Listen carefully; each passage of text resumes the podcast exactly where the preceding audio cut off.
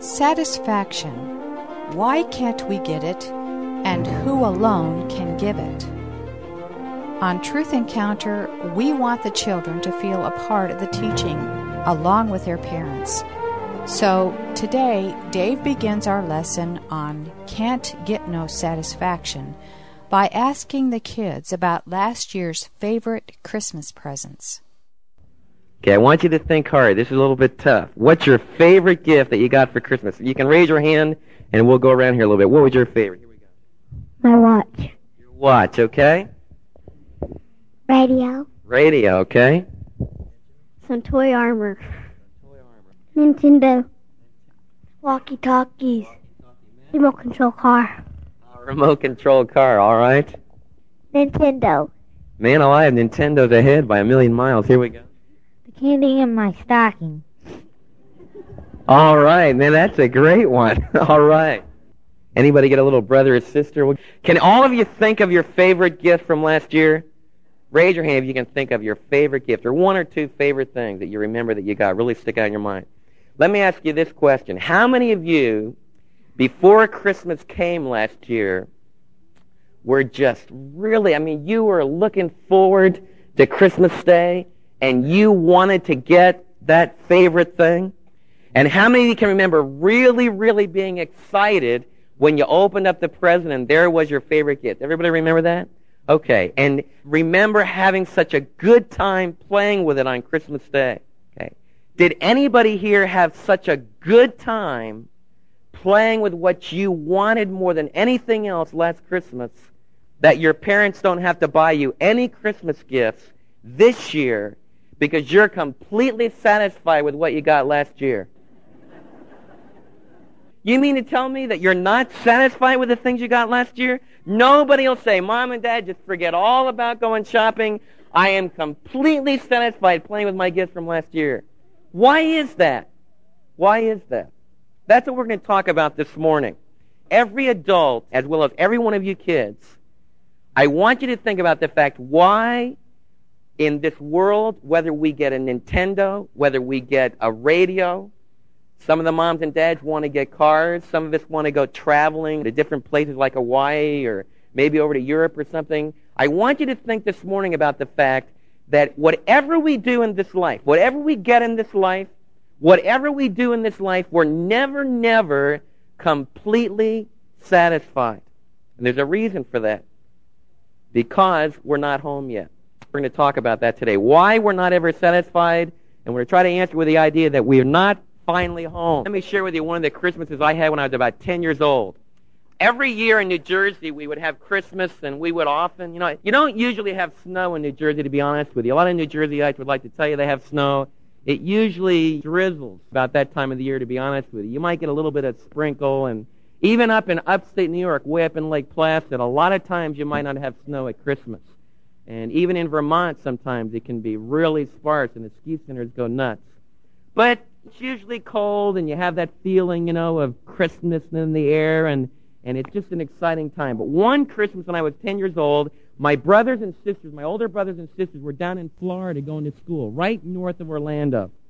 And we decided that instead of flying them all the way back from Orlando, that we would drive down from New Jersey three days down, not just to Orlando, but we would go to southern Florida and we decided we'd have our whole Christmas there. And we are a very traditional family. Even if you're going to have Christmas in Florida, you can't open your gifts until you get there. So we crammed all of our gifts, all wrapped, in the car.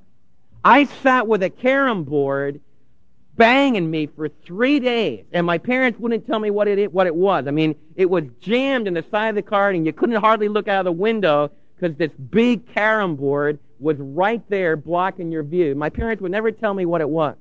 So we got down there and man alive, we went swimming in the ocean on Christmas Day. We went crabbing in the canals. We sunned ourselves on the beach. But you know what? We had a yucky Christmas. In fact, we tried to laugh. We tried to have a good time. But after being down there for a week in this 80 degree weather, we all had a family powwow. And after all this effort, and all of this agony of driving down, we all decided we would never come to Florida again for Christmas. Why? Because it wasn't home. It wasn't home.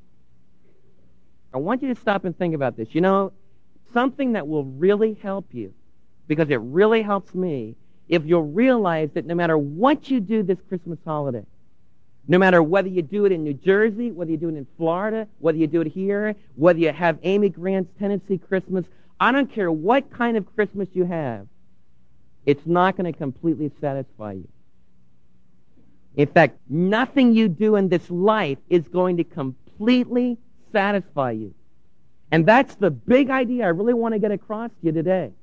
Because if you'll understand that as long as you live on this planet, as long as you live on this life, no matter what you experience, your whole life is going to be a, a cycle of looking forward things, looking forward to going to school, looking forward to graduation, looking forward to get married, looking forward to traveling, looking forward to getting a job, looking forward to getting a raise, and every single thing that you get, there's still a hollow place. When you're quiet for just a little bit, and even sometimes while you're in the midst of trying to have a good time, there's a hollow place. And that depresses a lot of you because there's this yearning in your heart. And the problem is that you just haven't faced the fact that the way life is on planet Earth is that it's full of pain at times. It's full of toil because it's a journey. It's a pilgrimage. We're not home yet.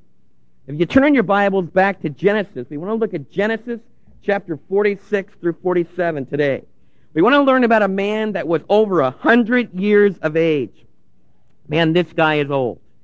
And yet, he still doesn't think that he lived that long. Now that's, you know, that's kind of tough. I mean, he lives over a hundred, and he says, but I'm still not as old as my dad. And where we're picking up the Joseph story is Joseph has now revealed himself to his brothers in Genesis chapter 46, and they've had a great family reunion. He shipped a bunch of carts loaded with goods up into Canaan, and he's brought his whole family down to Egypt. He's brought old man Jacob and all of his brothers' kids and all their wives, and they're all coming down to Egypt. And what we're going to do in our lesson today is we're going to learn about how the children of Israel ended up in Egypt for 400 years. We want to focus, first of all, on how Joseph brought his father Jacob into the presence of Pharaoh. We want to listen to what Jacob said. If we look at the end of chapter 46, you'll notice in verse 31, then Joseph said to his brothers and to his father's household, I will go up and I will speak to Pharaoh, and I will say to him, My brothers and my father's household who are living in the land of Canaan have come to me now in Egypt. The men are shepherds, and they tend livestock, and they have brought along their flocks and their herds and everything they own. When Pharaoh calls you and asks, What is your occupation? you should answer, Your servants have tended cattle or livestock from our boyhood, just as our fathers did. Then you will be allowed to settle in the land of, of the region of Goshen, for all shepherds are detestable to the Egyptians. Now, as Texans, we can all understand what's going on here because sometimes Texans, especially maybe 80 years ago or 100 years ago, there was a strong feeling about taking care of cattle and not taking care of sheep. And evidently that goes back to the Egyptians because what Joseph is telling them is a cultural thing that the Egyptians like cowboys that take care of cattle. They don't like herdsmen that take care of goats and sheep. There's even been range wars in our part of the country over that very thing. Well, evidently it goes way back here to ancient Egypt. And what Joseph is trying to do is to get his family to do the right cultural thing. And his family combined those two things. They took care of cows. They also took care of sheep. But what Joseph says is you stress that you take care of cattle. That's a smart thing. If you were coming to Texas, that would be a good thing to do about 80 years ago to just tell them, I take care of cattle, forget about the sheep.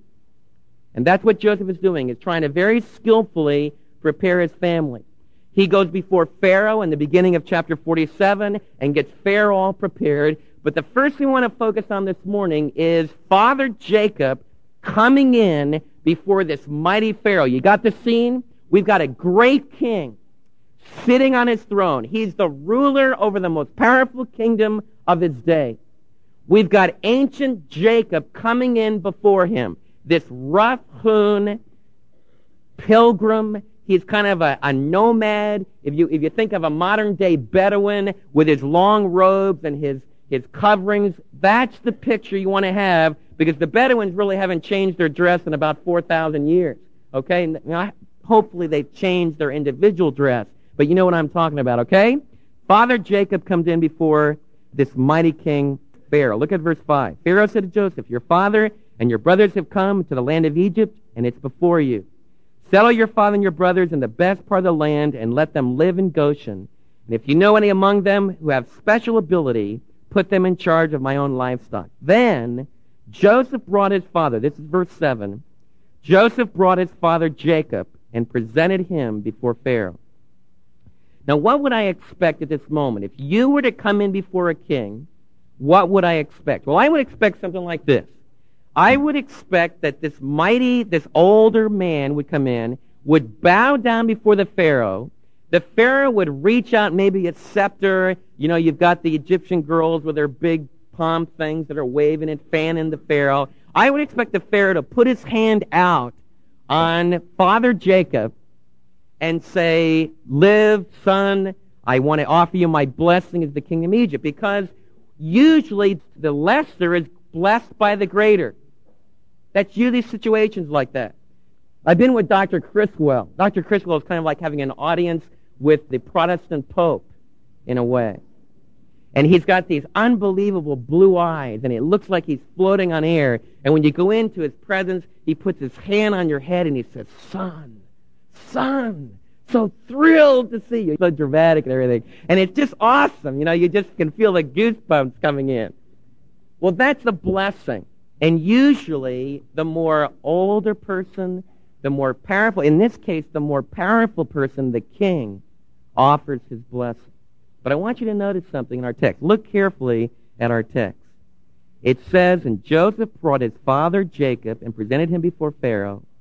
And after Jacob blessed, did you see that? Jacob blessed Pharaoh. Do you get the implication that here you have this Bedouin, this wanderer, this guy that's lived in tents all of his life. He's before the most powerful ruler of the inhabited earth, a guy that has unbelievable wealth. And Jacob, this older patriarch, this godly son of Abraham, son of Isaac, blesses Pharaoh. You know why? Because he's the representative of God on planet earth. Jacob, in the Old Testament, this particular point in history, was the chosen vehicle of the blessing of God. In fact, remember God made the promise in Genesis chapter 12. He told Abraham that you are going to bring a blessing, that those who bless you will be blessed, those that curse you will be cursed, and through you all the nations will be blessed. And what Jacob is doing is he is carrying out the gift of that blessing. In fact, the children of Israel are bringing a blessing right at that moment as Joseph brings them food in the midst of a famine. You say, Dave, what does that have to do with me? I want you to learn the child of God. If you've received Christ into your heart, one of the things I want you to get a hold of is that you never need to feel inferior. You never need to feel intimidated. You never need to feel that you're not as valuable as anyone else. No matter where you go, we see the same kind of an implication in the life of Paul. The life of Paul can come before Herod's, he can come before Agrippa's, he can come before the Roman authorities, he can even come before Nero.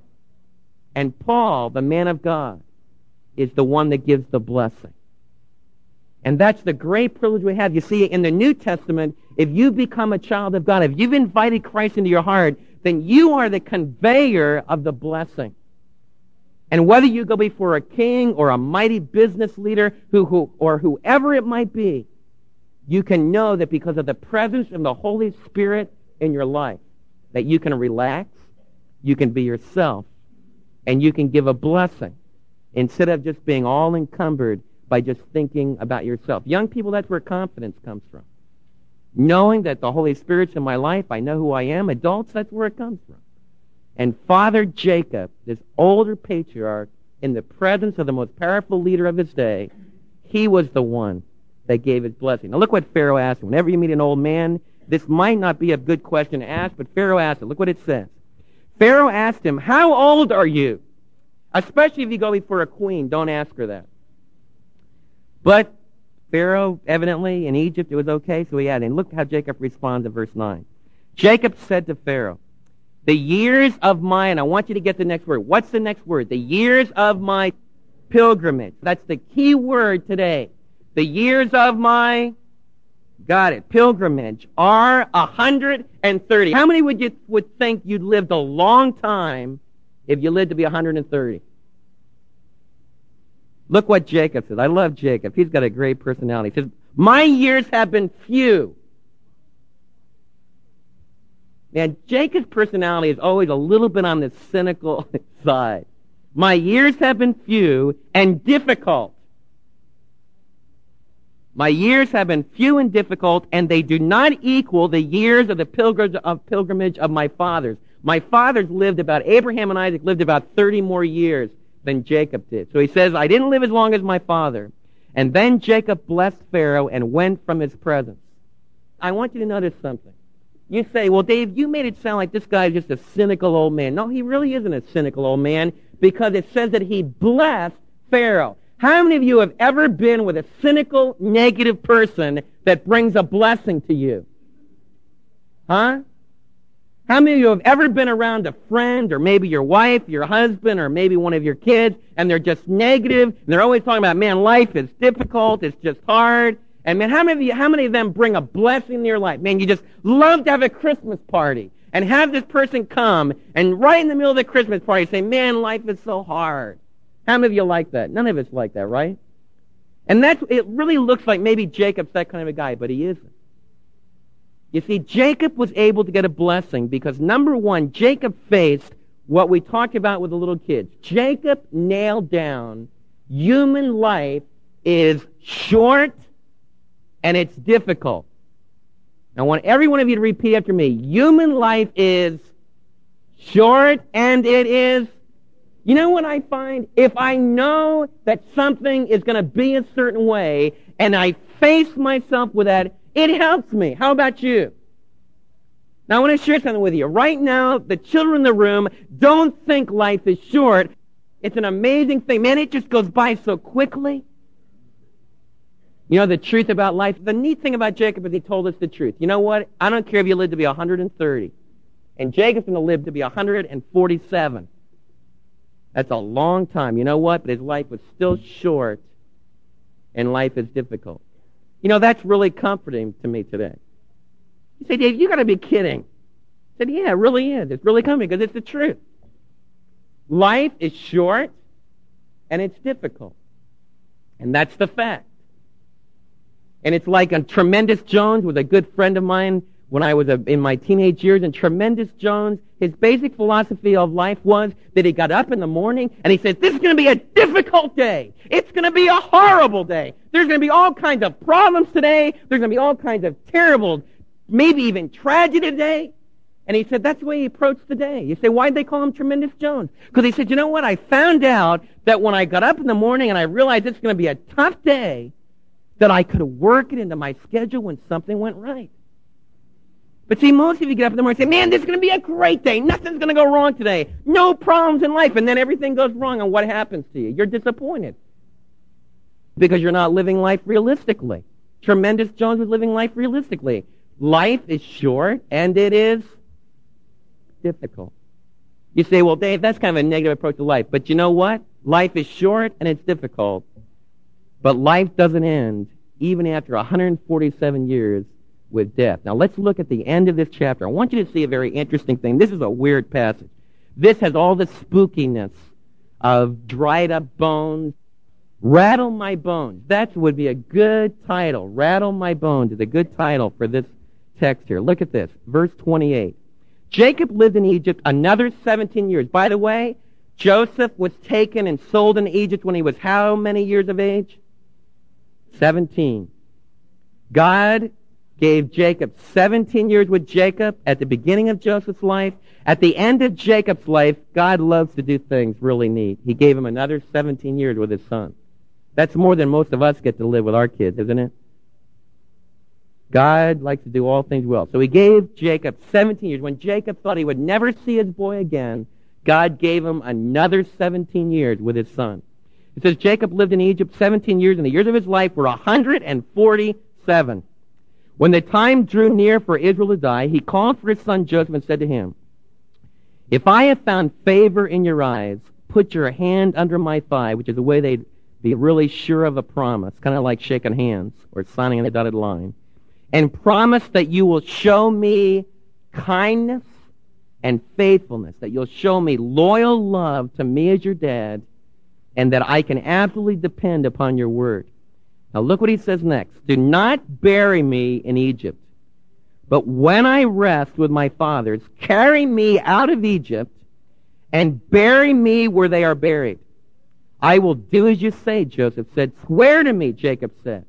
Then Joseph swore to him, and Israel worshipped and leaned on the top of his staff. Now, the book of Hebrews, in Hebrews chapter 11, picks up on that phrase, and Jacob made Joseph promise that he would not bury him in Egypt, and he made him, and it says that when he worshipped, and it, the translation could be that he worshipped on his staff, probably it's more accurate that he just worshipped by lying back on his bed. He was weak and feeble. He was in his bed, and after he was absolutely sure that Joseph would not leave him in the foreign land of Egypt and would take him home to the promised land, then he could rest quietly.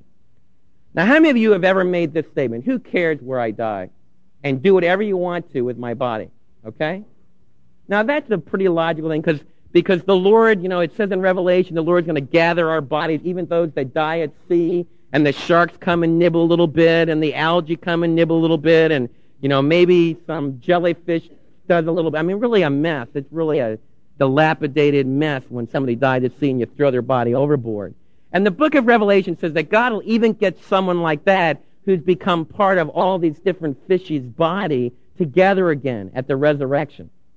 So that the Bible's not really saying that it's that strategic what happens to the body. But in the Old Testament, in the Old Testament, one of the ways that a patriarch expressed his faith is he said, I want to be buried in the Holy Land. In fact, my Jewish friends today, my Jewish friends today, those that are really Orthodox, to be buried in the land of Israel, specifically in Jerusalem. In fact, large tracts of Jerusalem are cemeteries because Jewish people from all over the world want to be buried there.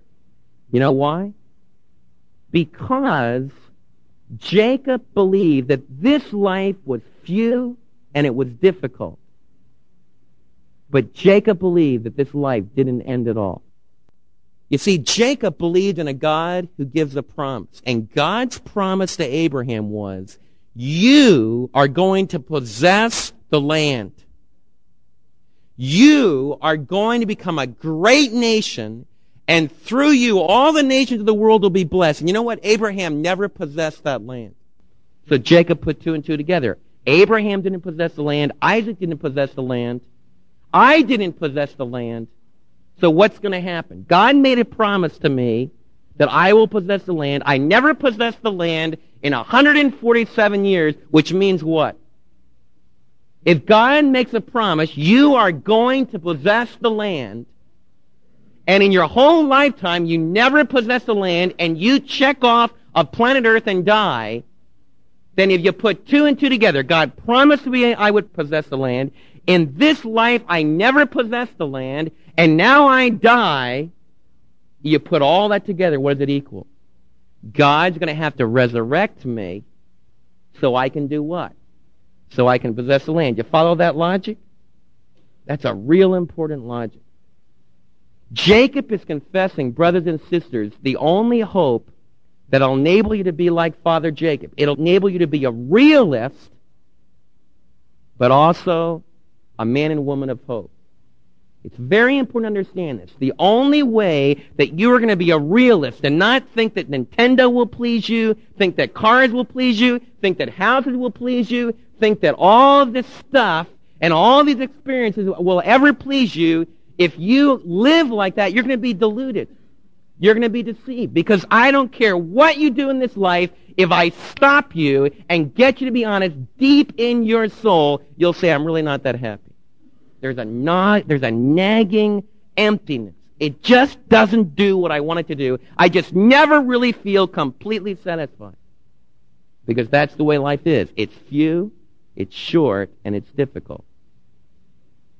But if you believe that this life isn't all there is, if you believe in the resurrection, like Jacob did, then even at 147, you can still be putting your hand on the forehead of little kids and say, there's a blessing.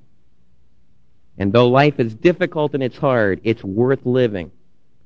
Because death isn't going to end it all, and the nagging of our soul is one day going to be satisfied. I want you to turn to Ezekiel chapter 37. Just an incredible chapter. Another weird chapter. It's, a, it's the valley of dry bones. And I'm sure all of you have heard of this famous chapter. Chapter 37 of Ezekiel. It says, The hand of the Lord was upon me, the prophet. He brought me out by the Spirit of the Lord and set me in the middle of a valley, and it was full of bones. You got the picture? Picture a valley. You could picture a narrow valley, and it's filled with dry bones. Kind of an eerie Stephen King kind of a picture.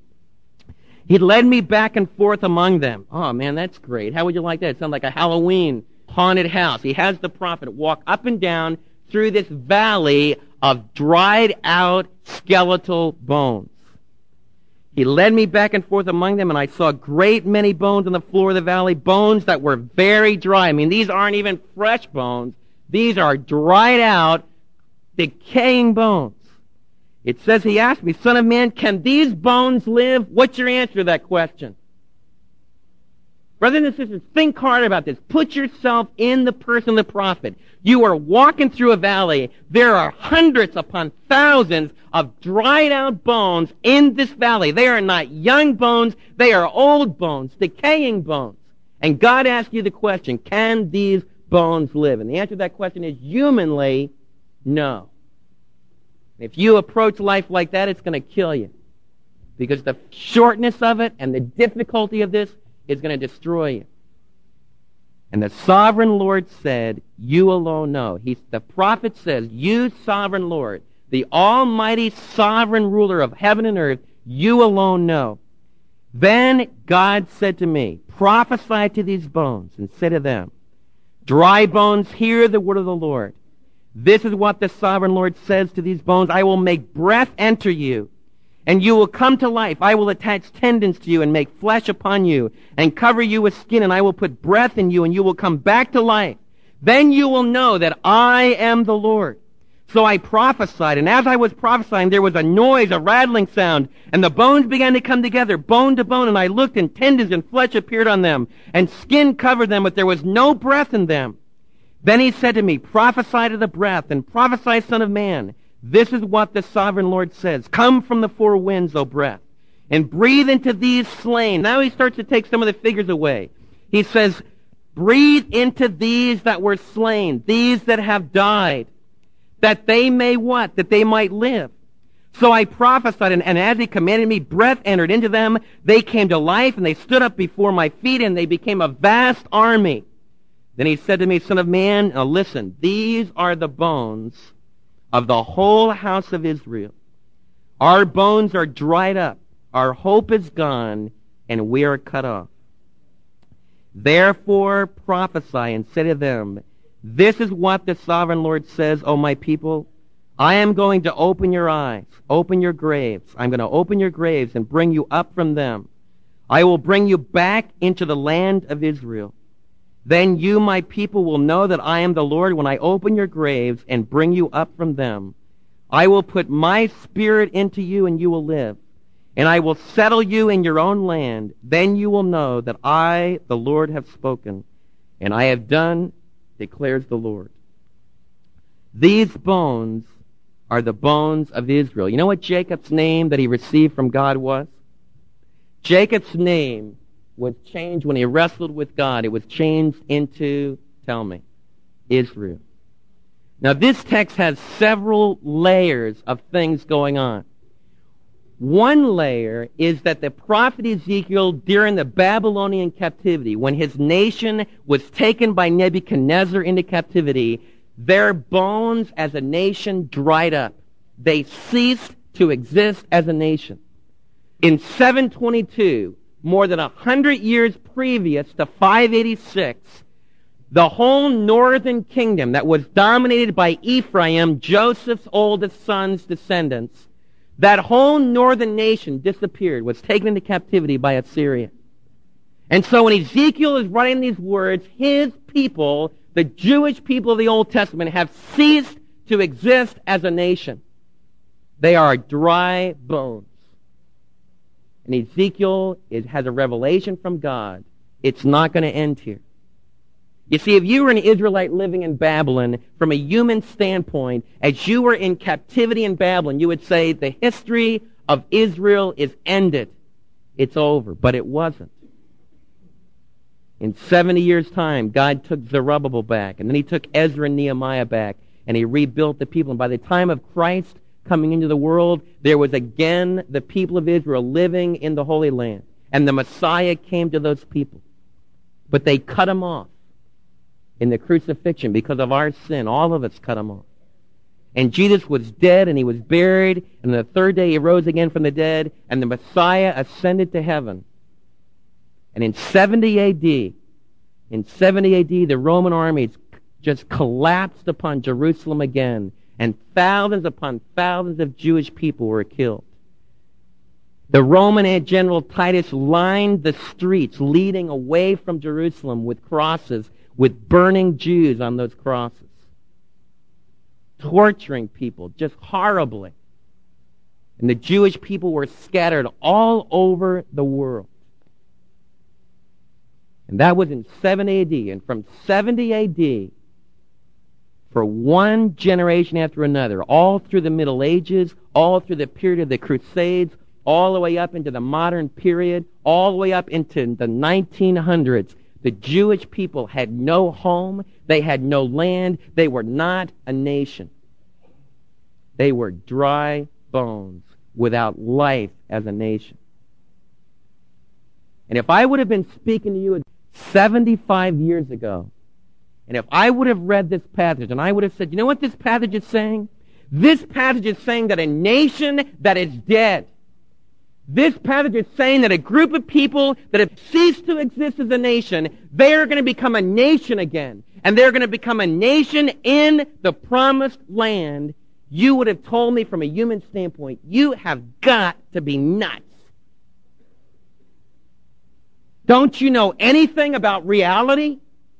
Don't you know that there's there's millions of Arabs that are out there that don't want anything to do with a state of Jewish people living in the promised land, you would have argued persuasively and eloquently, and from a human standpoint, you would have been right. But God said, I'm going to breathe again. I'm going to shake those bones. The year before I was born in 1948, and some of you in this audience remember it, the United Nations declared that Israel was a nation again and the people began to come. And the bones began to gather. And notice this text says they will be without breath. The book of Hosea says they will live many years in their land without a king, without any real rituals spiritually, just waiting. I believe it's very possible that that's the day that we're seeing right now. A nation of Israel. When I've traveled in Israel, one thing you can say about Israel, it's a nation that's basically secular in many, many ways. Very much like our society in a lot of ways. Very democratic, very patriotic, but there's no heart for the Messiah, Jesus. In fact, there's a hatred of him. I've been in Israel when Israeli soldiers came, and while my dad was speaking about Jesus, the Messiah, the Israeli soldiers spit out, spit between his teeth, and cursed, said, Jesus Christ, and walked away. And that's basically the dominant attitude in Israel today. It's a nation that's gathered without the Spirit of the living Christ moving upon them. But this text says that the Holy Spirit's going to blow. The Holy Spirit's going to blow in the book, and the book of Romans, chapter 9 through 11, the book of Revelation says there's going to come a new day for the people, the Old Testament people of God, and God's going to breathe new life into them. This chapter 37 goes on and says that no longer will they be a divided house. There's going to be one ruler. He's going to be David the king. And they're going to unite by David their king. And I believe that that's the Messiah, Jesus, who was the son of David who becomes the Messiah, not just of this church family this morning, but the Messiah of the Jewish people. And the bones will not only have flesh, they'll not only become a nation, but the Spirit of God will breathe upon them. The Old Testament says that that's when there's going to be a resurrection. It says that's when Jesus Christ is going to come back and the graves are going to be opened and the dead are going to receive life again and we're going to enter what's called the millennium for a thousand years and then we move into the great, great time period of eternity.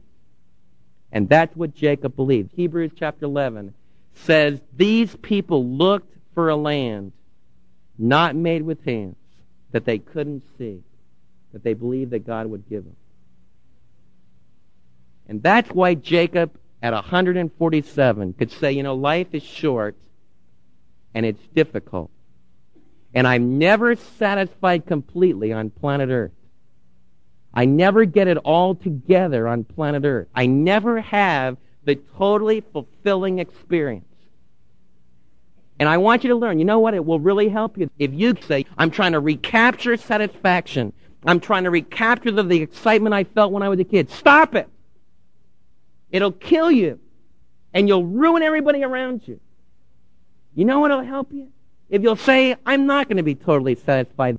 Everything's not going to go well. There's going to be a nagging in my heart, but it's okay. Because I'm in Florida, not in New Jersey. I'm not home yet. You got my point? You're in the wrong place to be completely satisfied. There can be beautiful beaches. There can be unbelievable times in the sun. And life will have some great times, but it's never quite like being home. And that's what all of this life is like for sons of Jacob, for those that believe in Jesus Christ.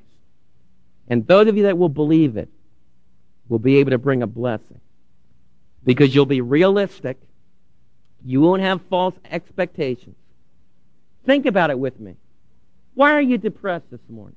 Why are you angry this morning? Isn't it because some of you are disappointed? As we talk honestly together, isn't it because that no matter everything you do, you keep trying to do things. You keep trying to really have a good time. But every single thing you do, Sometimes you feel, man, I really got it this time. Man, I'm really, really satisfied. And then yuck. It hits you. Reality hits you. Oh, man, I'm depressed. That didn't really do it. Isn't that the truth? Yeah, it is. And God comes to you and says, listen, my child, I never promised you in this life that in the depths of your being that you would be completely at rest ever in this world. That you'd be completely satisfied. You know why? Because you're on a journey. You haven't arrived.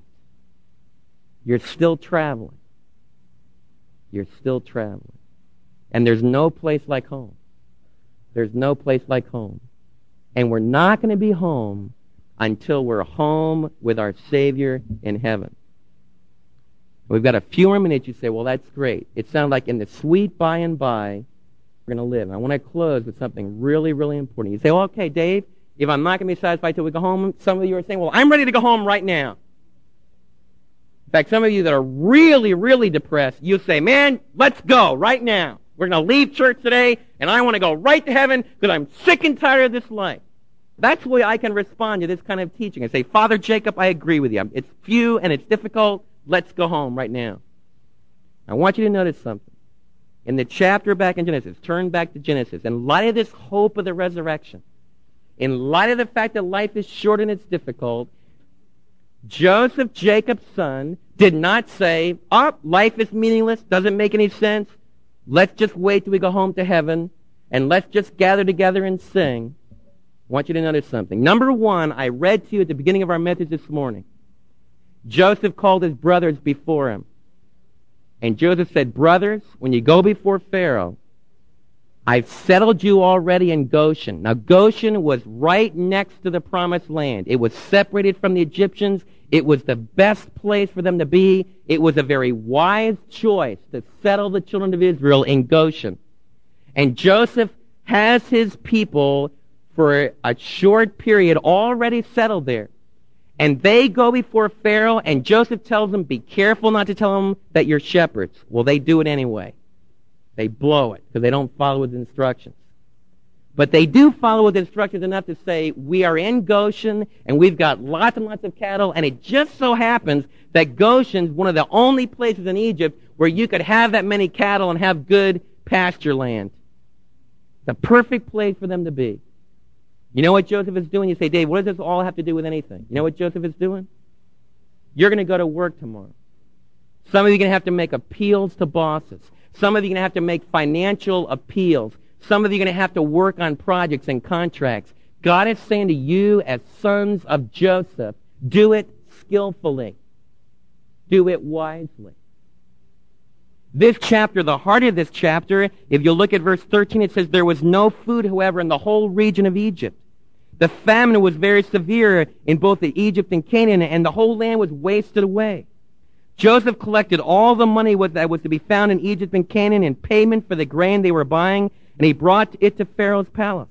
When the money of the people of Egypt and Canaan was gone, all the Egyptians came and they said, Give us some food. Why should we die before our eyes? This is verse 15. Our money's used up. So Joseph said, well, just, I'll just give you the food. Just come on out here. We'll just dole the food out to you. Free bread for all. Notice it doesn't say that. Very practical. Joseph said, no, bring your livestock to me. I will sell you food in exchange for your livestock. That, they do that for a year. The next year, verse 18, when that year was over, they came to him in the following year and said, we cannot hide from our Lord the fact that since our money is gone and our livestock belongs to you, there's nothing left for our Lord except our bodies and our land. Why should we perish before you?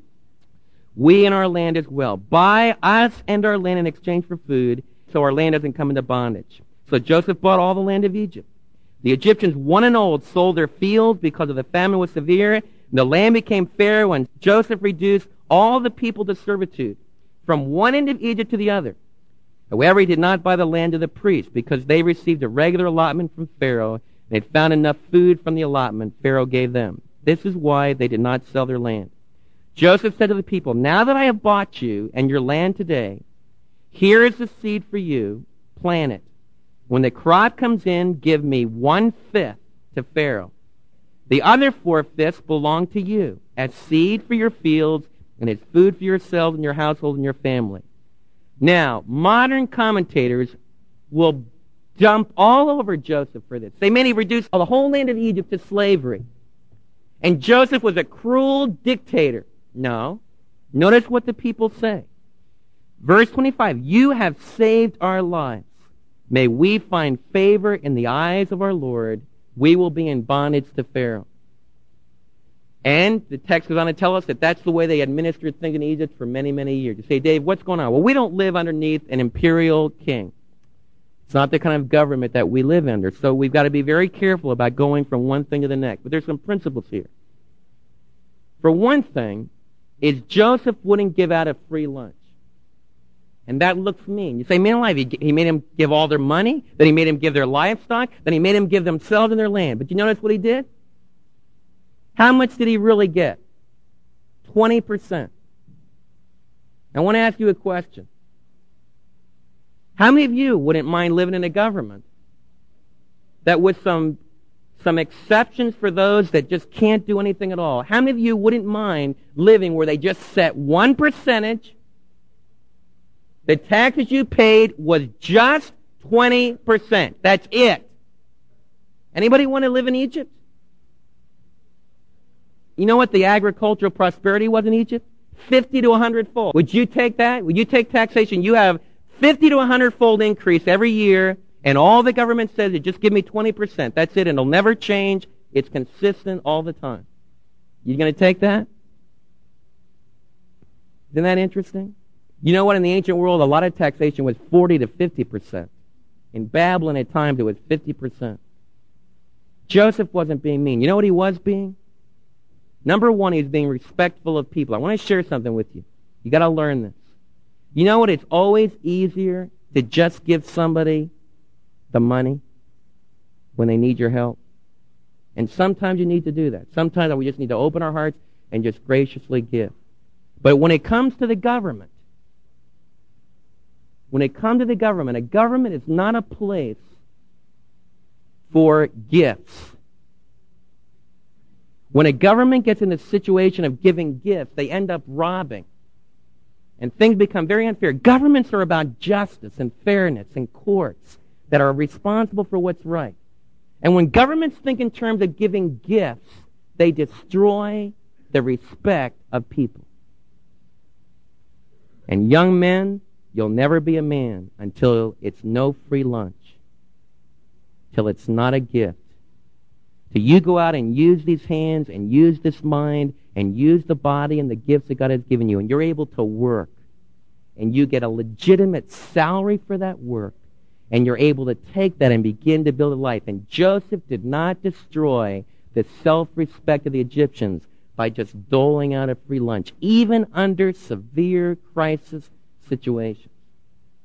He was careful that after they'd given him everything, he gave almost all of it back and put a fair taxation rate over ancient Egypt. You say, Dave, how do you know those are principles that apply for today? Because Second Thessalonians, the last chapter, says this. Paul the Apostle said, if you don't work, you don't eat. You want to destroy a man's, a man's self-respect? You want to change a man into someone that'll hate your guts? Then just give him his food and don't let him work. And you'll, just, you'll make a whole population of children instead of strong people that can rejoice at Thanksgiving for the gift of life that God has given to them. You say, what are you saying? I'm saying that as we go along, the, this is the whole point of today's message. Like Jacob, life is short, it's difficult, but it's blessed because we're not home yet. And instead of being disillusioned, they're saying, well, we need to withdraw from business, we need to withdraw from government, we need to withdraw from school, we need to withdraw from everything because man alive, it's all going to end anyway. The, Joseph says, no. Joseph said, life is short and it's hard but you need to be skillful. You need to be wise. Invade the world with skillful living. Invade every area of life with common biblical sense, with insight from the Word of God. Bring a blessing.